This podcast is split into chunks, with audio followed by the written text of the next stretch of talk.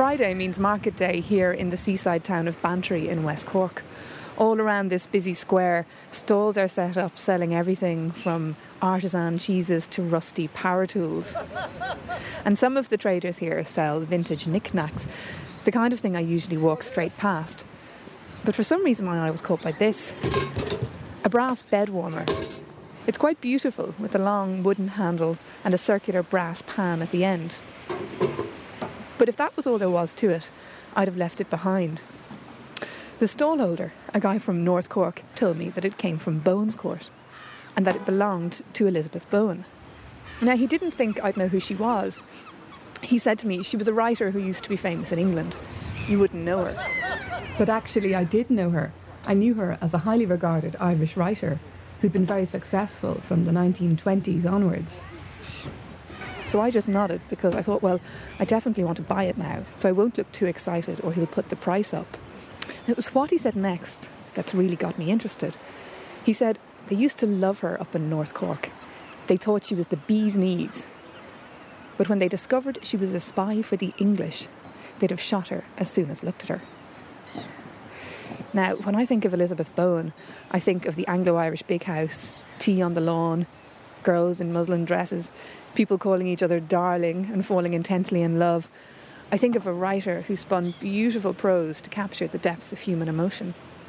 And I'm really struggling to think of her as a spy.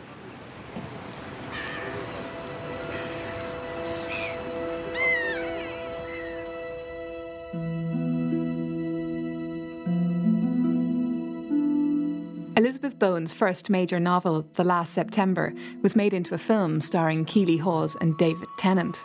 Before the, um, thing. The gong. Yes, yes, the gong. What, what, what? When I first read The Last September, I was the same age as the main character, Lois. You know, you're. You're sopping like you're steaming, practically. You smell like a dog. You know, I'd die for you. And Elizabeth Bowen's writing swept me into the world of the big house where everyone seemed to feel everything incredibly intensely. Jill, how do you know I'm not in love with a, married man or, or something? Where the girls danced on the lawn with English officers, in between having tea in china cups and tennis parties. And I loved it. I liked to think I would fit right in. I, I can't think why you're being so sudden all of a sudden, in every way. I remember thinking, this is brilliant writing, and feeling obscurely proud that she was an Irish writer. It left me with a feeling of loyalty to Elizabeth Bowen. So I suppose that's why I was struggling with the idea of the market trader calling her a spy, and why I decided to find out for myself if it was true or not. This is where the big valuable tree was I was talking about, just inside the gate here. The big house in the last September is based on Elizabeth Bowen's family house, Bowen's Court, between Mallow and Mitchelstown in North Cork. And this is the old um, avenue, then, is it? This is the Tarmac Avenue belonged this way now when she was there. Dave Dwan lives in the area. He grew up right near the gates of Bowen's Court. It's a lovely stretch of land, isn't it? It is lovely. And there was trees up along the passage, and that was all the woodland up along there now.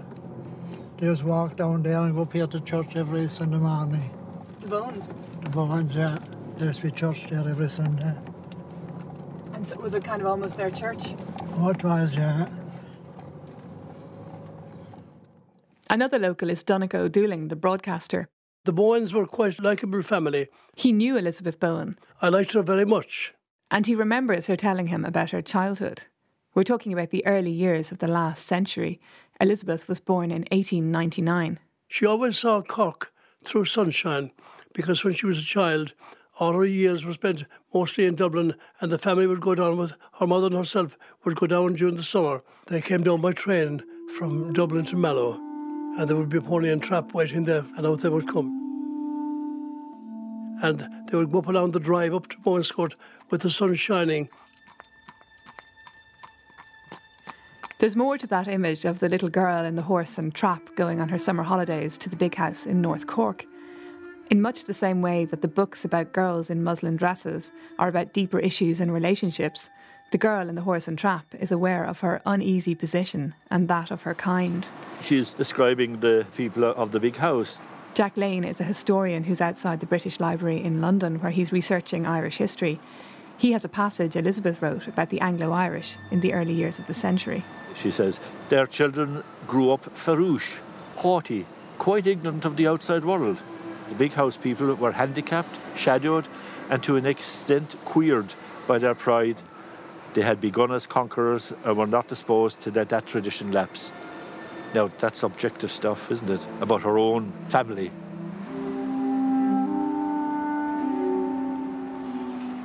Her ancestor was a royalist who changed sides and went on Cromwell's side. Because of that, he got a great piece of land. And uh, the story goes that Cromwell said, I'll give you all the land that your falcon can fly over. and being a very clever falcon, he flew over to all this magnificent land in, in North Cork. And he said, That's yours for, for changing sides. She told me that we got a great bird, she said, a great flyer.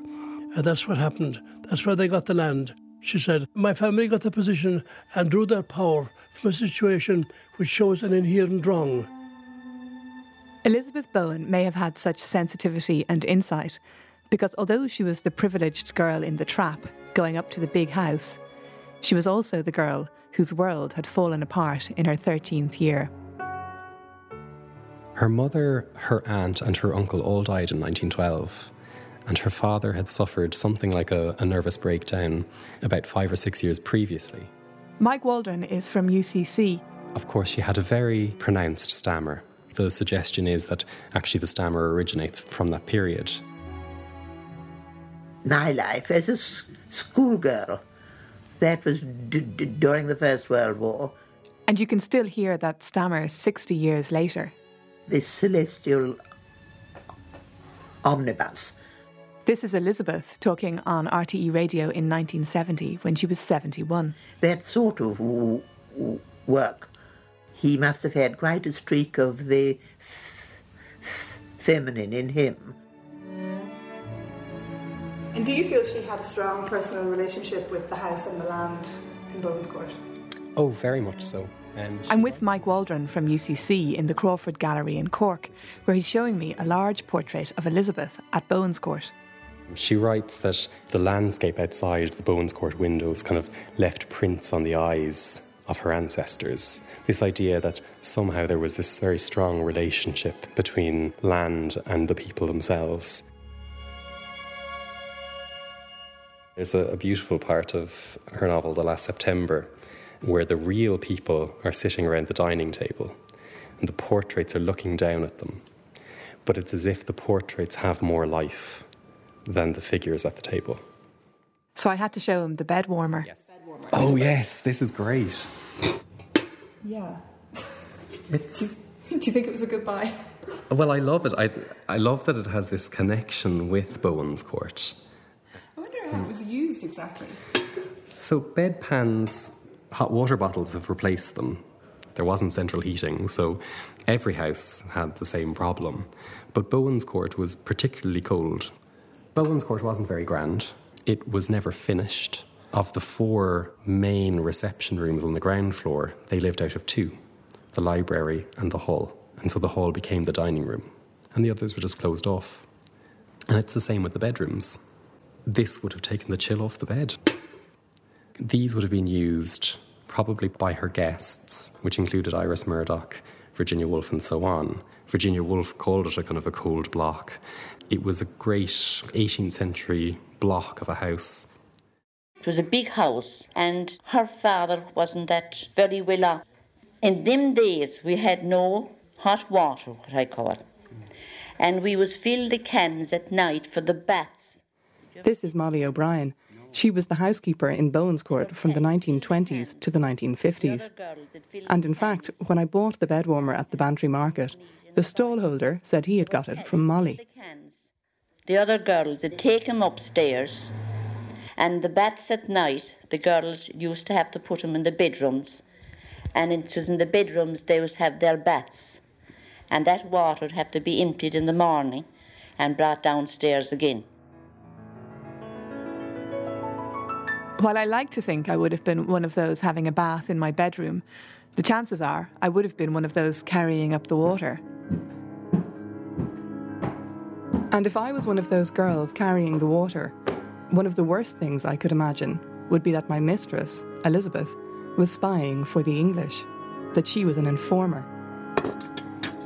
The truth is, as much as I might like her writing, Elizabeth Bowen grew up in a world away from me, and I need to understand more about her in my quest to find out if she was a spy or not. The window is looking out onto her ancestral lands. For the Anglo Irish, like Elizabeth Bowen, they were defined by their houses, And she was the first female heir and only female heir. their big houses, which helped them maintain their position and privilege, but also kept them apart. When Elizabeth wrote about houses like Bowen's Court, she wrote as if they were people, with personalities and emotions. But the houses themselves are afraid. The landscape is murderous. Eibhear Walshe from the School of English at UCC says this was particularly true during the War of Independence. The fields could devour. The houses get burned down, people get killed. There is a sense in which the houses are afraid of the landscape that they live in.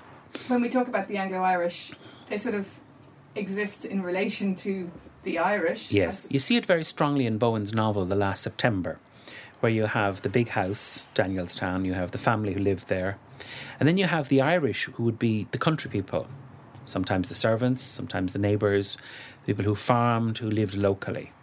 And then you have, of course, the other, the Irish as well, the man who wanders across the estate at night, the revolutionaries, the men and women of the IRA.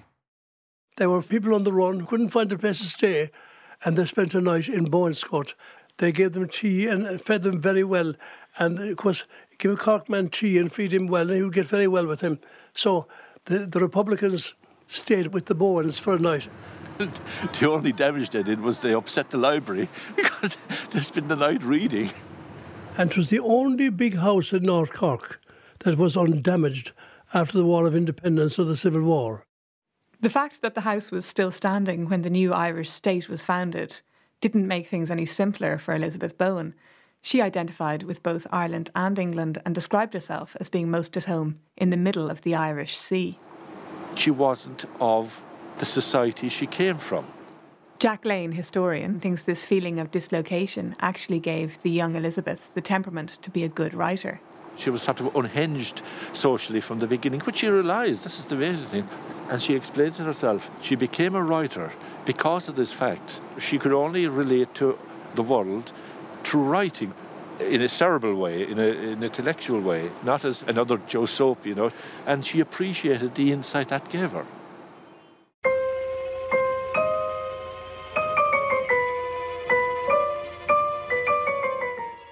Elizabeth went to school in England, and in her 20s, she married a man she met through her cousin.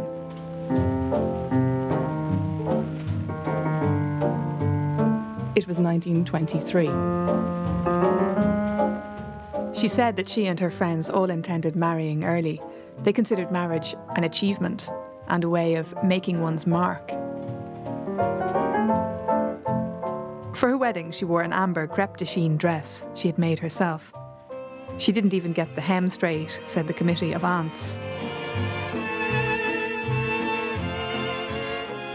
The man she married was an administrator, Alan Cameron. He was an Oxford graduate and a war veteran. He used to dress her.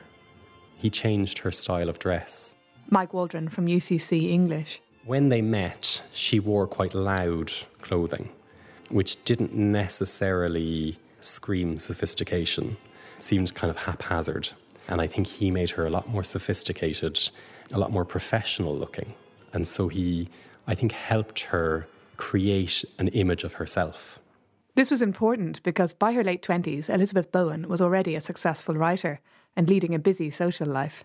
She married at, what, just 24 years of age, and Alan Cameron was a little bit older than her. The suggestion is that he, having come through the First World War, that he may have suffered some traumas during it. It was a marriage that they were both comfortable in, it seems, but that had some sort of freedoms. These freedoms made for a somewhat unconventional marriage. Elizabeth had several affairs, but according to Lara Feigel of King's College London, she and Alan understood each other. He certainly knew and seems to have accepted it. For both Elizabeth Bowen and Alan Cameron, the, the thing that mattered was discretion and, and was maintaining a mutually respectful attitude towards each other. After her father died, Elizabeth inherited Bowen's Court.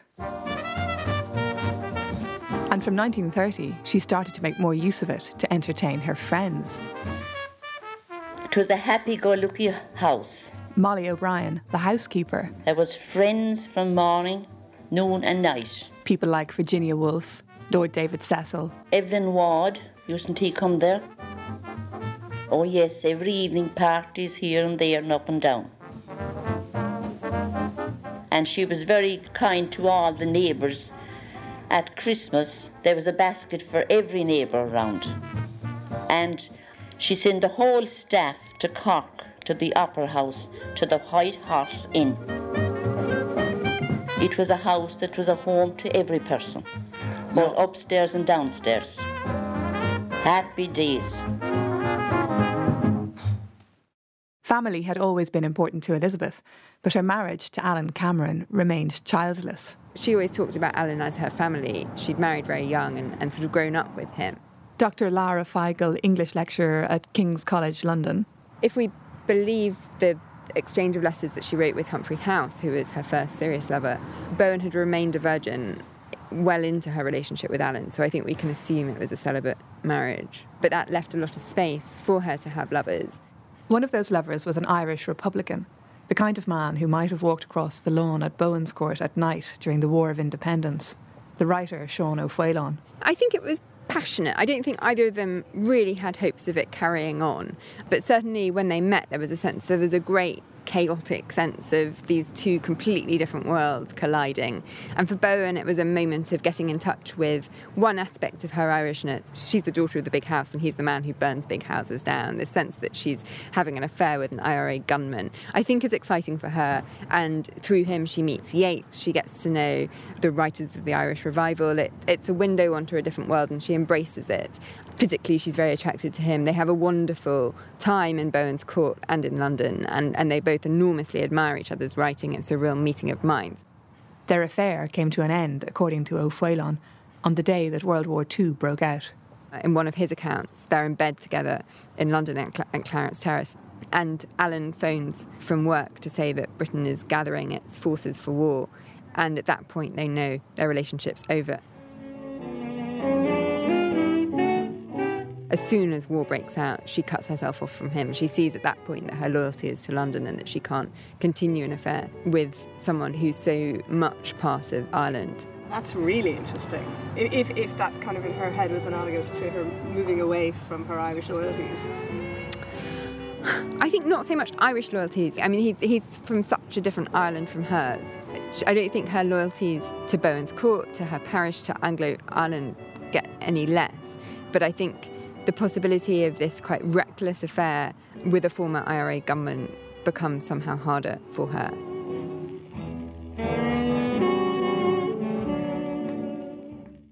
One reason, of course, that it was harder was because while Britain was at war with Germany, Ireland remained neutral. And if it had not been for the loyalty and friendship of Northern Ireland, we should have come to close quarters with Mr. de Valera or perish forever from the earth.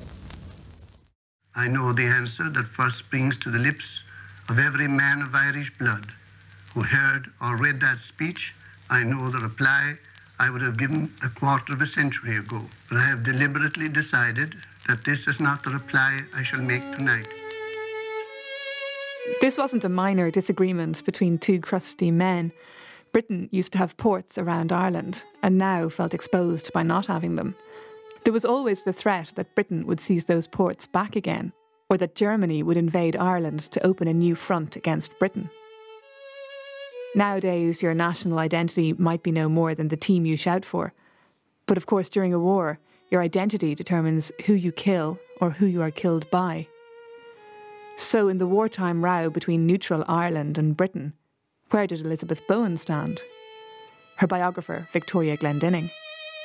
She said in a letter to Virginia Woolf that if Germany invaded Ireland, she hoped it would be one of the times when she was there, so that she could stand up, and be counted, or whatever, or be killed, or whatever it was. But she didn't move to Ireland, she stayed in London. Give me five minutes more. I think she looked on it for the rest of her life as the time when she was most ecstatically alive, I suppose. In one of her novels, The Heat of the Day, she writes how the social norms changed in London during the Blitz. Bombs closed streets and disrupted public transport. If you wanted to, you could take advantage of the chaos love affairs could be had without anyone quite knowing if you hadn't come home because you'd been cut off or because you were staying at a lover's house. Of course, this didn't change the nature of Elizabeth and Alan's marriage. However, the new extramarital relationship that Elizabeth embarked upon at the beginning of the war was to be deeper and more significant than any of her previous affairs.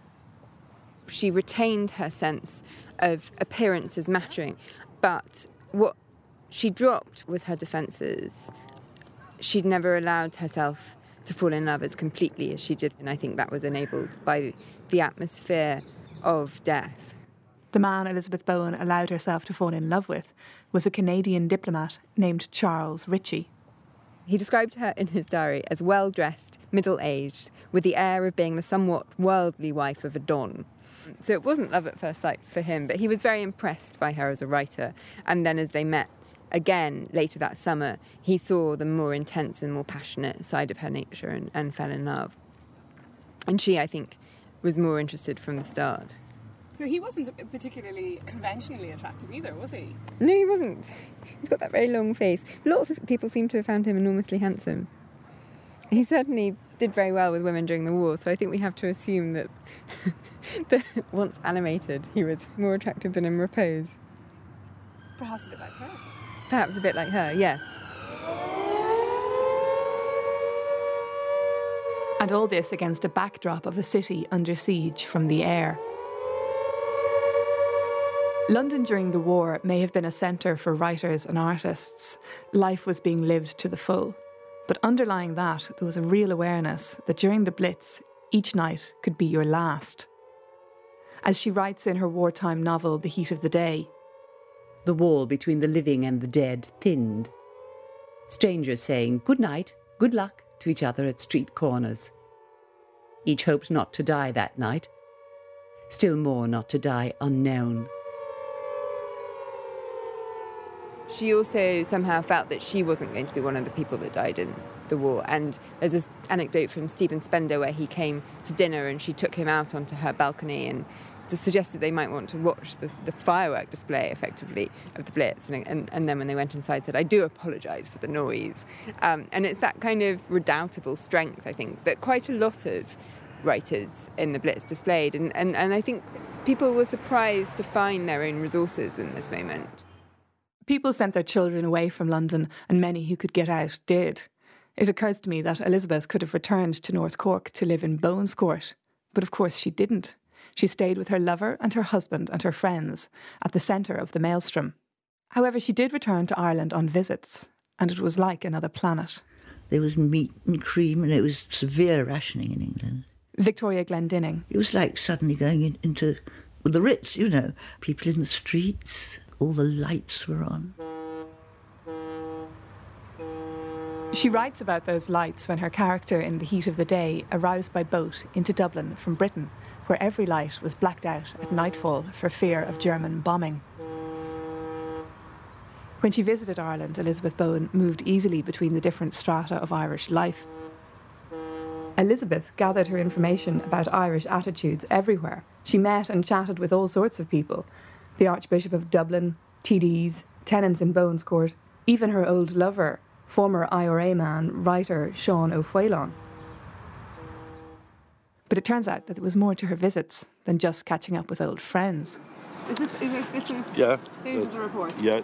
What she was doing was sending secret reports on her conversations in Ireland back to the Ministry of Information in London.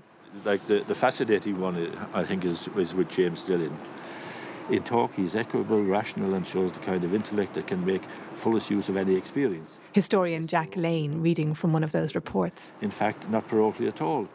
They're not dry accounts of information gathered, but almost psychological evaluations of the people she meets. His personality is at once monkish and worldly. Here she's writing about Fine Gael TD James Dillon. Superficially, Mr. Dillon would be, from an English point of view, a very much easier man to deal with than De Valera.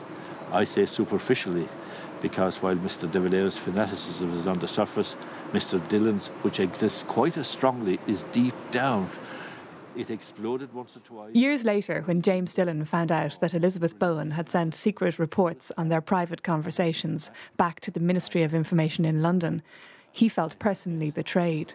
This streak in Mr. Dillon might be strongly felt in this country if he ever came to full power. How did a novelist come to be writing reports for the British Ministry of Information? She volunteered. She volunteered, but she was paid as well for doing it. She got a stipend for it, yeah.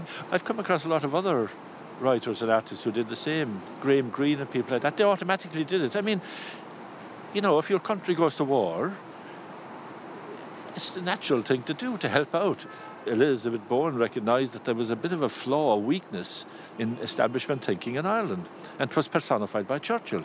He couldn't accept Irish independence. He thought this was letting the scum of the earth into power, and she knew this was wrong. She knew enough about Ireland to know and she wanted to do them a favour. But is that espionage? It's espionage of a, of a very sophisticated kind. It's espionage of the mind. She knew that talking to Sean O'Faolain and talking to other Irish writers, if they'd known that she was there under the auspices of the British government, they would have denounced her. Dr. Lara Feigel, English lecturer at King's College London. So she was conscious of the possibility of spying. She was also conscious in Ireland that there were people there who were effectively spying for the Germans. The Prime Minister has seen Lord Cranborne's minute of the 25th of November enclosing a report by Elizabeth Bowen on the position in Éire. He would be grateful if you would ask. According to Jack Lane, historian, whether you regard Elizabeth Bowen as a spy or not depends on whether you regard her as English or Irish. If you make her Irish, then she's a traitor to Ireland. She, she did a job for another country during a war situation. So I wouldn't insult the woman by saying she's a traitor. to me, she's English. I couldn't feel like moralising about her doing espionage for the country she had allegiance to and the country she loved. But is it that simple? She may not have been clambering over walls to look at military installations. Her reports may have been written for a noble reason in a wartime atmosphere of secrecy and suspicion. But when I think of what she was doing, I can't help thinking of the personal. Of what it would be like to sit down with someone, an old lover, for example, and document what they were saying. To go home afterwards and write it all down, and then send it off to a government department. Betrayal is a theme that comes up again and again in her books. The book that was taking shape during the war, her wartime love story, The Heat of the Day, is all about betrayal. The main character is in the middle of a passionate love affair with a man who she has been told is in fact a spy for the Germans. One of the things Elizabeth Bowen is brilliant at is conveying such betrayal, especially when it's personal. The Heat of the Day has such great lines about betrayal. As for the impatiences, the hopes, the reiteration of unanswerable questions, and the spurts of rumour, he must have been measuring them with a calculating eye. She now saw his smile as the smile of one who has the laugh.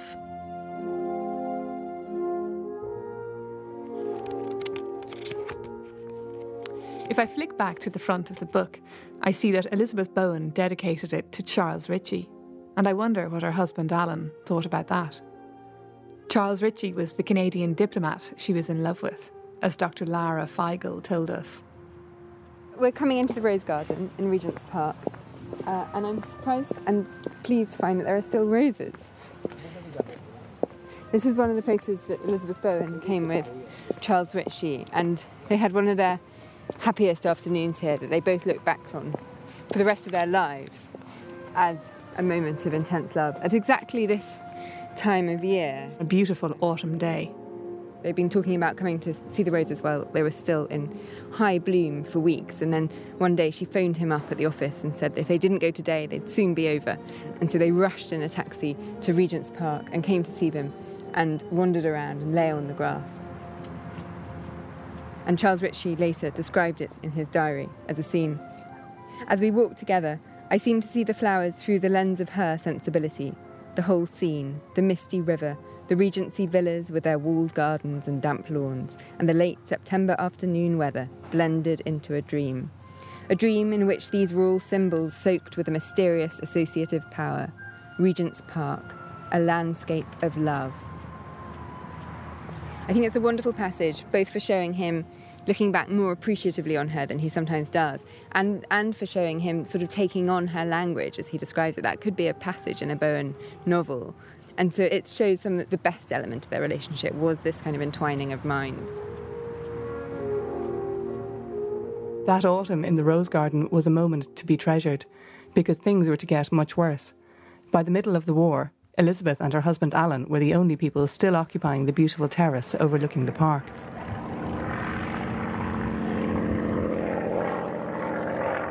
While it's true that Elizabeth Bowen wrote wonderful dialogue and brought you into a world of relationships in a way few other writers can, she was also writing during a bombing campaign that was shattering London all around her. And she wrote brilliantly about what it was like to live through that.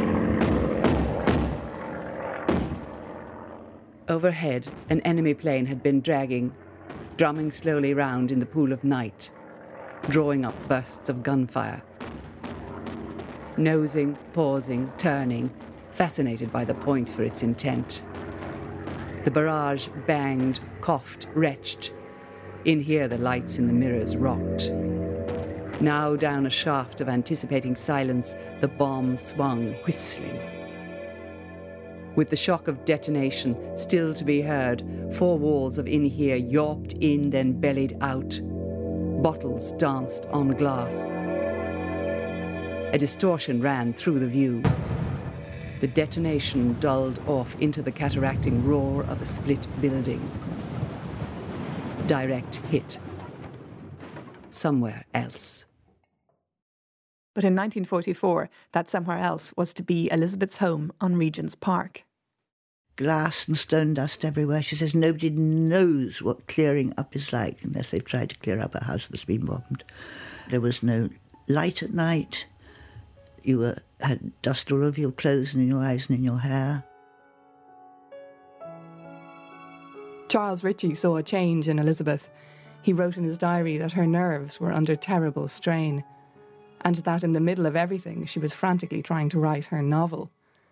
That novel was the heat of the day, and Bowen's determination to keep writing paid off after the war. When it was published in 1948, it became an instant bestseller and allowed her to repair her London home and to undertake major improvements at Bowen's Court, where up until now there had been no running water.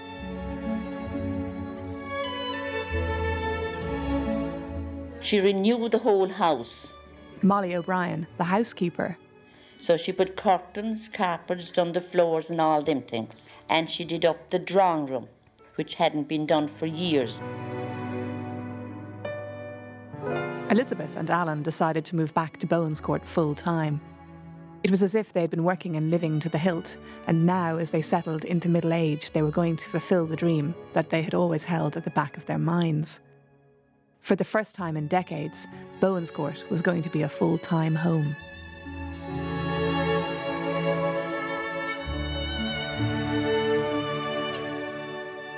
But Alan Cameron died in his sleep eight months later.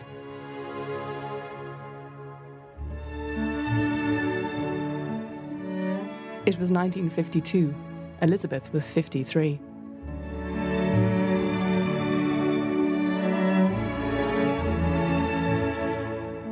In the years that followed, Elizabeth struggled to keep Bowen's Court going alone on a writer's earnings. and then got in terrible states of anxiety and sleeplessness. Her biographer, Victoria Glendinning. And it was all tied up with her love for Charles Ritchie, see, who she thought would leave his wife and share Bowen's Court with her, and it would be their house. And of course, he never did, and of course, he was never going to, you know. And the loneliness of it in that big house, you can imagine, with no money. And I think it just got too hard for her. It just got too hard for her.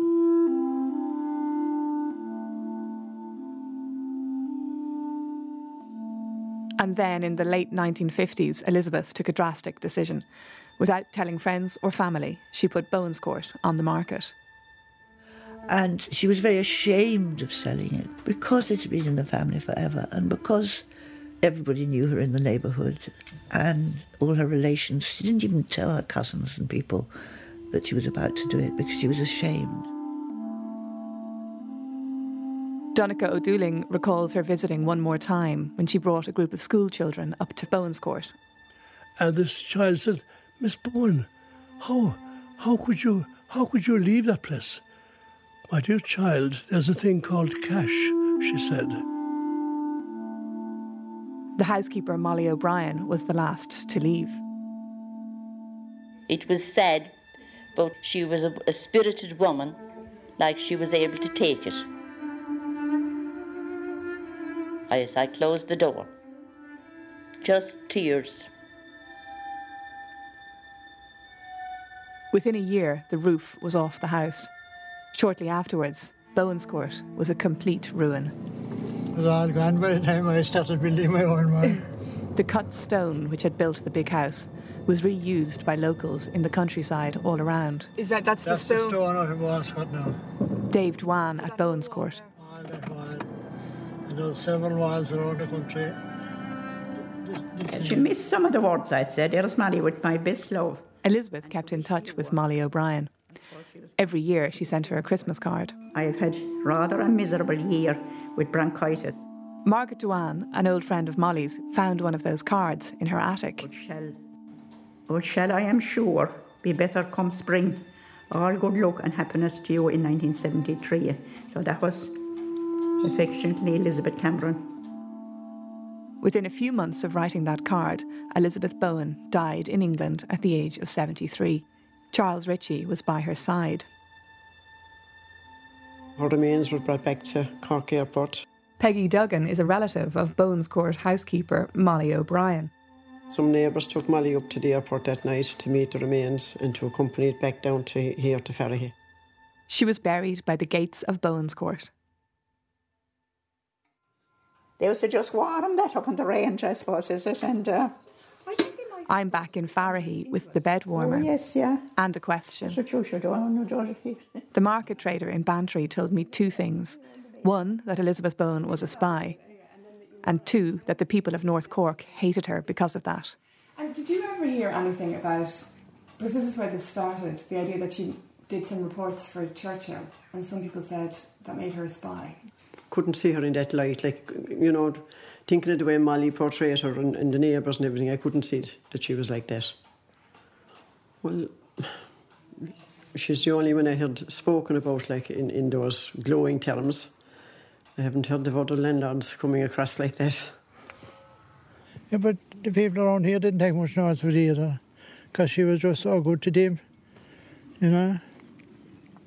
They wouldn't believe half of what they'd hear about her. They didn't really care. They didn't care because she was a generous person and she was good to them, and that's all that they wanted them, like, you know.